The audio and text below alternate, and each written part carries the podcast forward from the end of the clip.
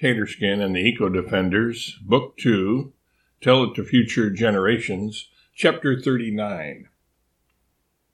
I reckon you could fly that way, but would you be able to beat us in a race? Yuck Yuck countered. Sure I could, Terry asserted. That is, if I wasn't hampered and handicapped by being kept down to this punified version of my rightful self. All right, Terry, if you promise to behave yourself, I will decompress you, Ravel offered. It's a whiz, Terry said. Albert knew what she meant by that, being fond of old fashioned slang himself, but some of the rest of us didn't recall the previous usage of that idiom by Albert, and so thought that Terry was either making reference to a common addition to a Philly cheesesteak sandwich or alluding to the fact that she needed to use the restroom, as some euphemistically refer to the act of urination.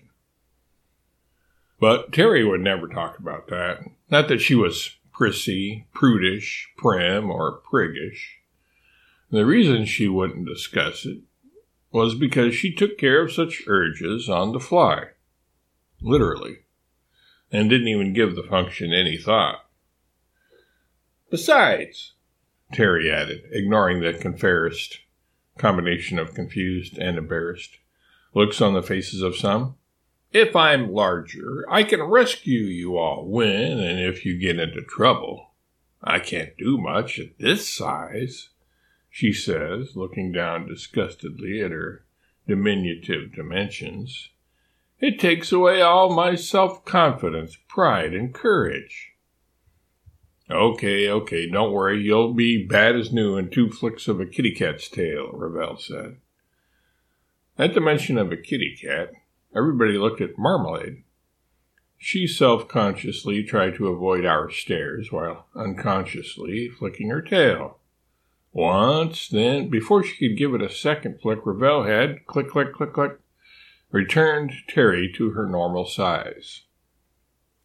The again ginormous pterodactyl swiftly moved away from Ravel and his compressor decompressor and said, Ha ha! And then, I've got you now, tone of voice. But she was only thinking of her regained power and winning the race. Nothing more sinister than that.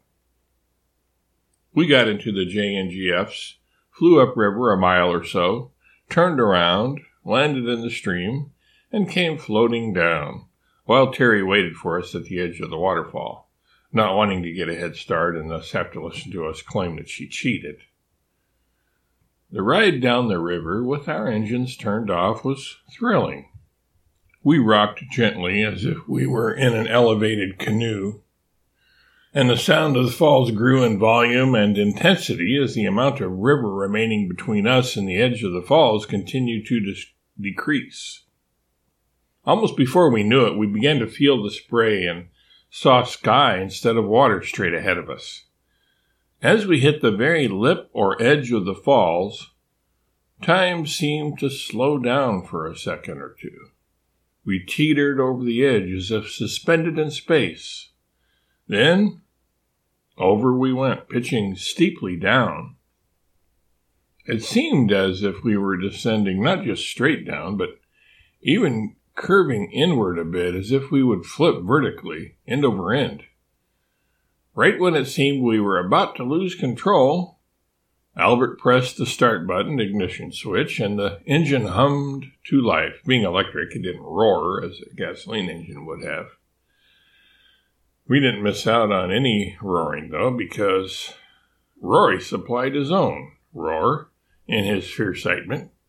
You can probably guess what that portmanteau word means.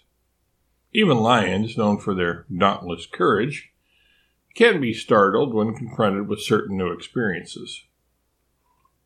As we continued to descend rapidly and were coming nearer and nearer to the bottom of the falls, Albert pulled back the yoke as fast and as far as he could.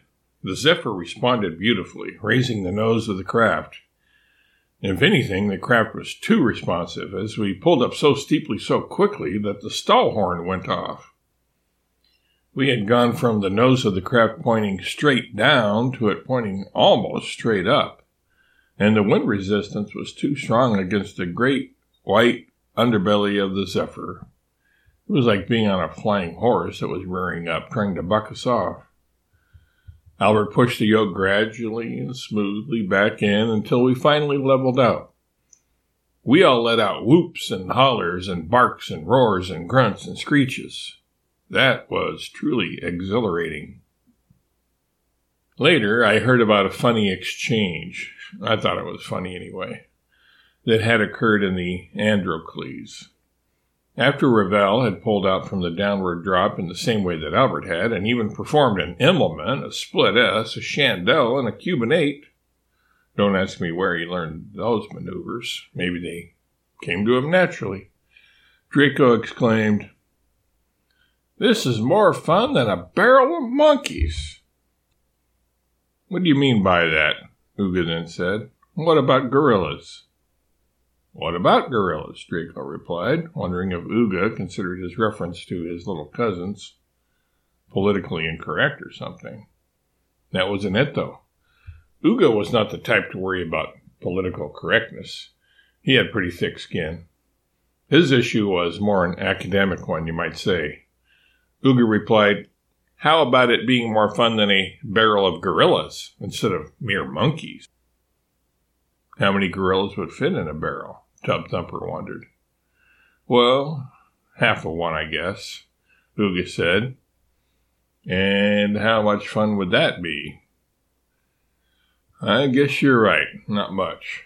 None at all, to be precise. Okay, you win. This is more fun than a barrel of monkeys. But it's not more fun than a skyscraper full of gorillas. Uga was one of those apes who always had to have the last word.